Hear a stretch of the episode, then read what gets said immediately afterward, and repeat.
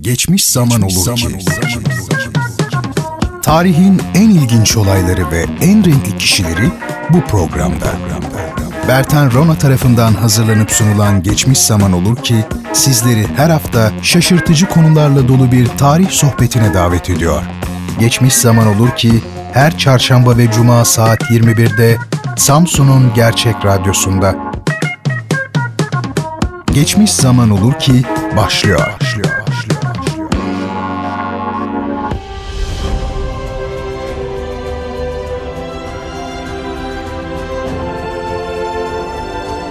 Sevgili dinleyicilerim, hepinizi en içten duygularımla selamlıyorum. Geçmiş zaman olur ki programına hoş geldiniz.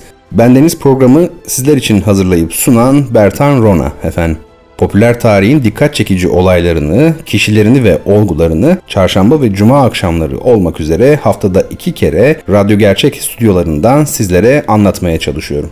Efendim bu bölümümüzde sizlere modern Türkiye Cumhuriyeti'nin ekonomik sistemini ve doğrultusunu, yönünü gösteren en önemli kurumlardan biri olan Merkez Bankası'nı anlatmak istiyorum. Yapısını, görevini ve iç işleyişini neredeyse hiç bilmesek de hemen her ekonomik krizde adını duyduğumuz bu kurumun ne vakit, nerede ve hangi ihtiyaç nedeniyle kurulduğunu ele alacağız. Bu bölümde konumuz bu.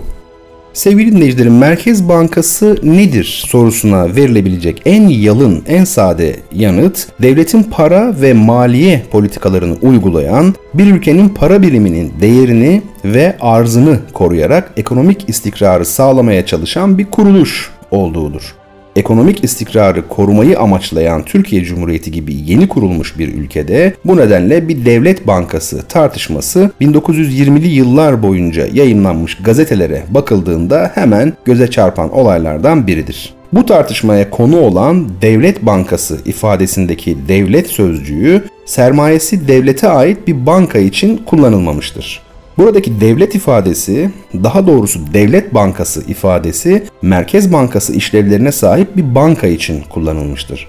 Ancak bilinen bir diğer husus Türkiye Cumhuriyeti'nin Osmanlı'dan zaten bir devlet bankası, daha doğrusu Merkez Bankası işlevine sahip bir banka devraldığıdır.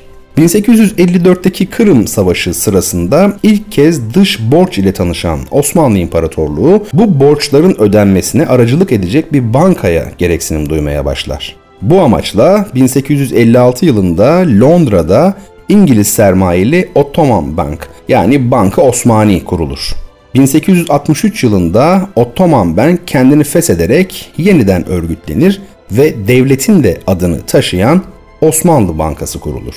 Yeni bankaya 30 yıllık bir süre için banknot basma ayrıcalığı ve tekeli verilir. Peki Osmanlı Bankası'nın varlığına karşın 1920'ler boyunca bir devlet bankası tartışmasının yaşanması neden kaynaklanıyordu?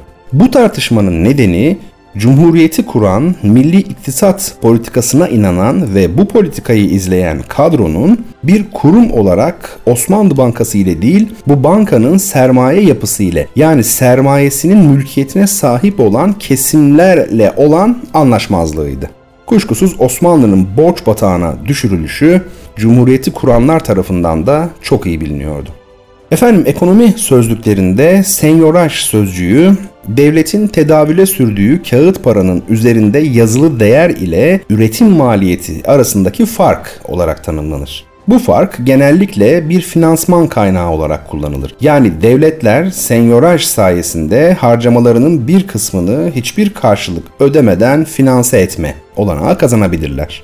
Osmanlı Devleti senyoraj hakkını ilk kez 1839 yılında çıkardığı ve kaime-i nakdiye-i mutebere olarak anılan el yapımı kağıt para ile kullanmayı denedi. Bu para günümüzdeki anlamda banknot olmaktan çok faizli bir borç senedi veya hazine senedi olarak kullanılmıştır bir merkez bankası ve ona bağlı diğer bankalar ile sermaye piyasası olmadığı için kağıt para işlevini de görmemiş, tasarruf yaratmak yerine tüketimi teşvik etmiştir. Dolayısıyla Osmanlı Devleti'nin gelişmesinin ve sanayileşmesinin önündeki önemli yapısal engellerden biri de senyoraj hakkını kullanmamış olmasıdır. Böylece hem kamu belli bir finansman kaynağından yoksun kalmış hem de ticari bankacılık ve kredi bankacılığının gelişmesini sağlayacak bir ortam oluşmamıştır. Bilindiği üzere Osmanlı Bankası'nın kurulmasıyla birlikte Osmanlı Devleti senyoraj hakkını İngiliz ve Fransız ortak sermayesine dayanan bu bankaya bırakmıştı.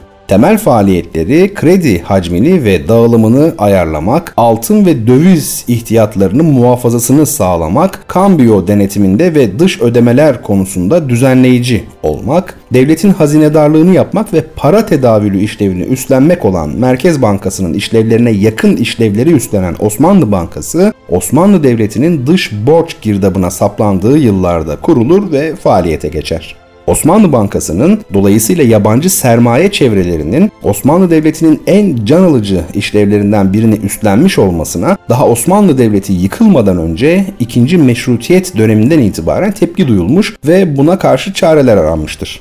Bu bağlamda İttihatçılar tarafından 11 Mart 1917 tarihinde tamamı yerli sermayeye dayanan İtibarı Milli Bankası kurulur.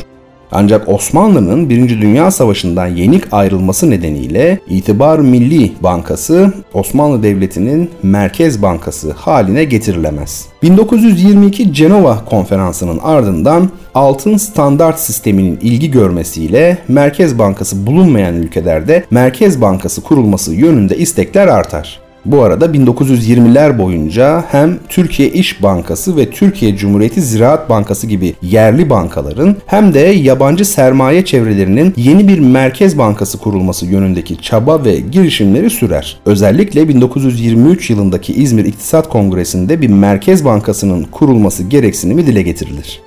Osmanlı Bankası, Cumhuriyet'in ilanından sonra bu kez Türkiye Cumhuriyeti adına kağıt para tedavül etme hakkını kullanmayı sürdürür yabancı imtiyazlı bir şirket statüsünde faaliyet gösteren bankanın 1925'te sona erecek olan imtiyaz süresi 1924'te 1935'e kadar uzatılır. Esasında Osmanlı Bankası'nın millileştirilip Merkez Bankası haline getirilmesi de düşünülür ama dönemin ekonomik güçlükleri bunun uygulanmasına ne yazık ki olanak vermez. Sevgili dinleyicilerim, gelin şimdi de Merkez Bankası'nın kuruluşuna ilişkin ilk ciddi çalışmalara beraber bir göz atalım hükümet ile Osmanlı Bankası arasında yapılan antlaşmayla Osmanlı Bankası'nın banknot sayma ayrıcalığı devam etmektedir. Osmanlı Bankası basılan banknotların üçte biri oranında altın karşılığı bulundurmaya yükümlü kılınır. Bankaya atanacak genel müdür için Maliye Bakanlığı'ndan onay alınacak, bankada çalışacak Türk Müslüman sayısı her yıl daha da artırılacaktır. Ayrıca anlaşmaya eklenen bir hüküm ile hükümetin banknot ihraç eden yeni bir ulusal banka kurması durumunda Osmanlı Bankası buna itiraz edemeyecektir. İşte bu madde ile genç cumhuriyetin Osmanlı Bankası dışında bir merkez bankasına sahip olma yolu da açılmış olur. Merkez Bankası tarihine bakıldığında ciddi anlamda ilk çalışmalara 1927 yılında başlandığı görülür.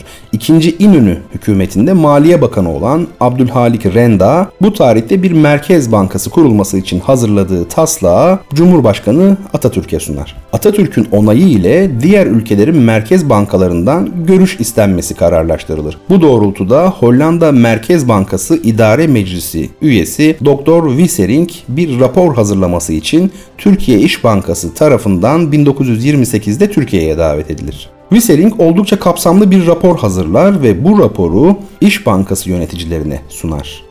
Bu raporda ülkedeki para dolaşımını denetim altına alacak bir merkez bankası kurulması zorunluluğuna değinir. Bu banka anonim bir şirket biçiminde örgütlenmeli ve hükümetten tamamen bağımsız çalışmalıdır. Bankanın tamamı altın ve dövizle ödenecek olan sermayesi de 30 milyon lira olacaktır. Ülkede acil olarak bir merkez bankası kurulması gerektiğinden mevcut ulusal bankalardan birinin merkez bankasına dönüştürülmesi önerilir.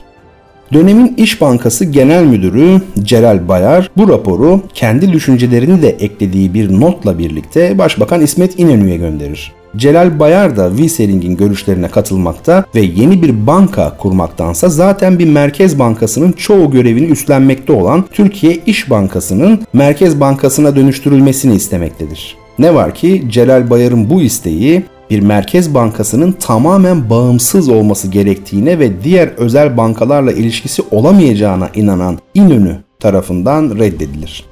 Wissering'in ardından bu sefer Alman Merkez Bankası Başkanı Schacht Türkiye'ye davet edilir. Fakat Schacht iş programının yoğunluğu dolayısıyla bunu gerekçe göstererek daveti nazikçe reddeder ve Ankara hükümetine çalışma arkadaşı Karl Müller'i önerir.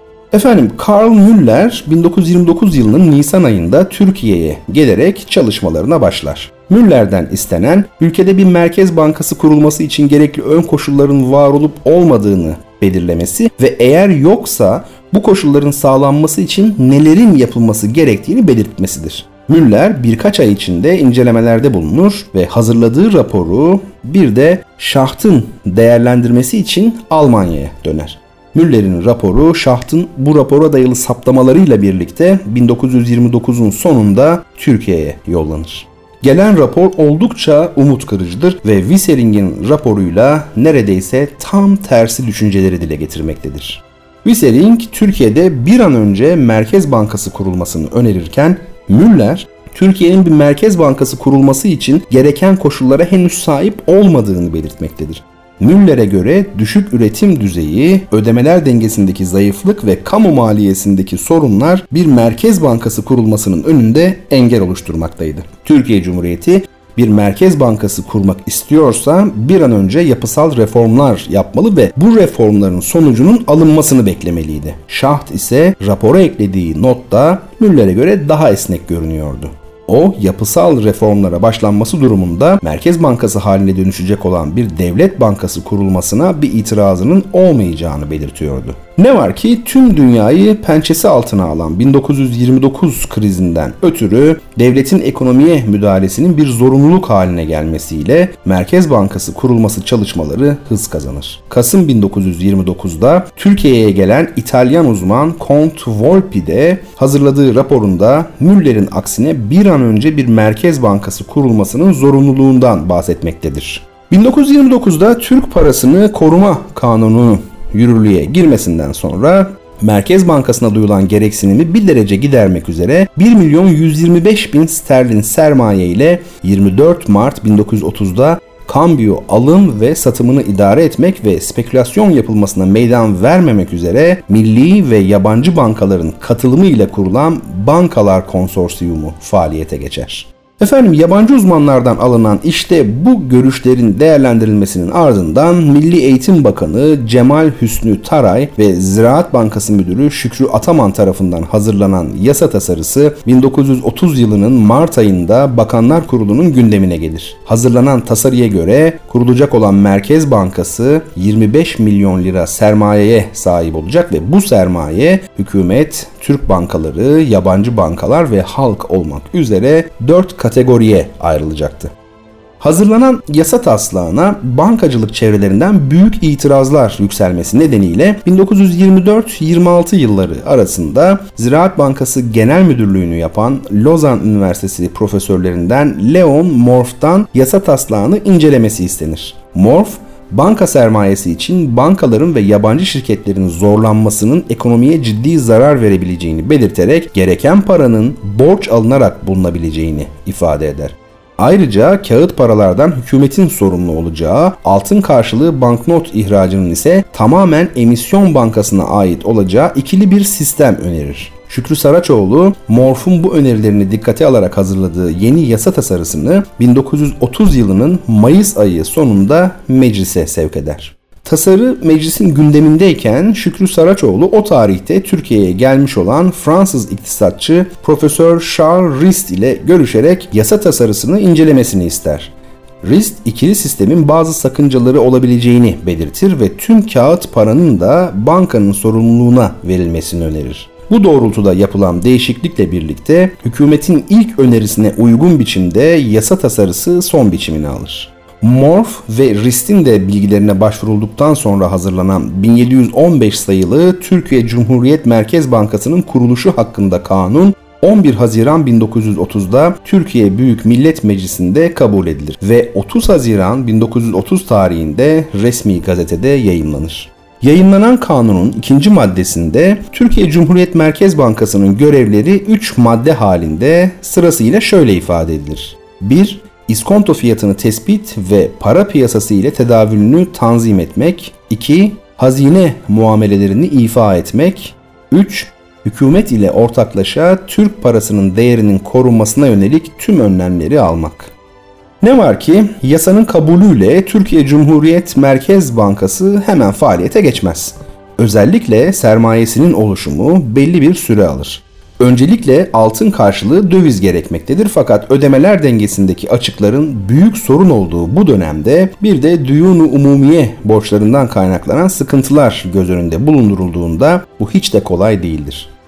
Gereken yabancı sermayenin sağlanması için American Turkish Investment Corporation'a 1 Temmuz 1930 tarihinden itibaren geçerli olmak üzere 25 yıllık bir süreyle kibrit, çakmak ve benzeri yanıcı maddelerin üretimi, ithali, ihracı ve satışı için imtiyaz verilir. Kurum bu imtiyaza karşılık Merkez Bankası'nın finansmanı için %6,5 faizli 25 yıl vadeli 10 milyon Amerikan altın doları kredi vermeyi kabul eder. Bu süreçte halkın hisse satın alması için de reklam kampanyaları yürütülür.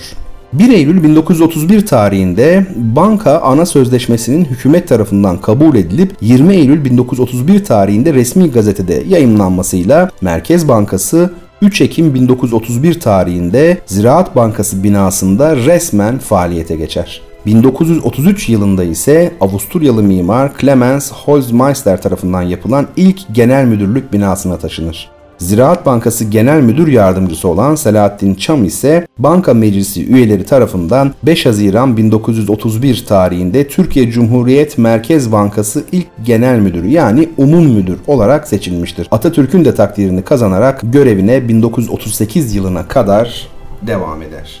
Sevgili dinleyicilerim şimdi son olarak da ilginç bir inceliğe değinelim isterseniz. Biliyorsunuz Merkez Bankası'nın resmi adı Türkiye Cumhuriyeti Merkez Bankası değil, Türkiye Cumhuriyet Merkez Bankası. Peki neden Cumhuriyeti değil de Cumhuriyet Merkez Bankası?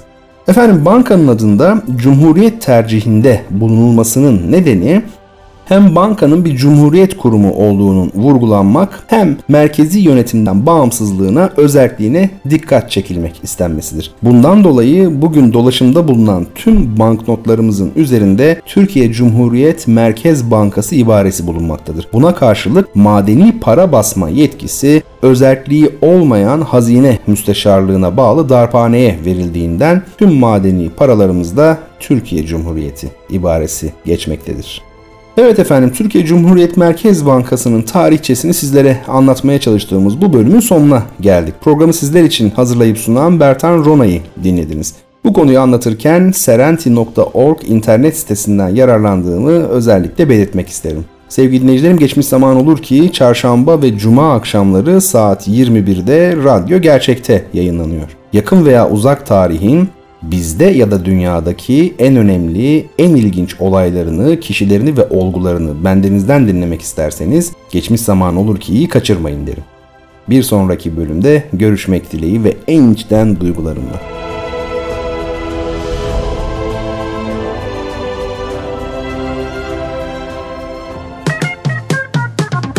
Geçmiş zaman olur ki sona erdi.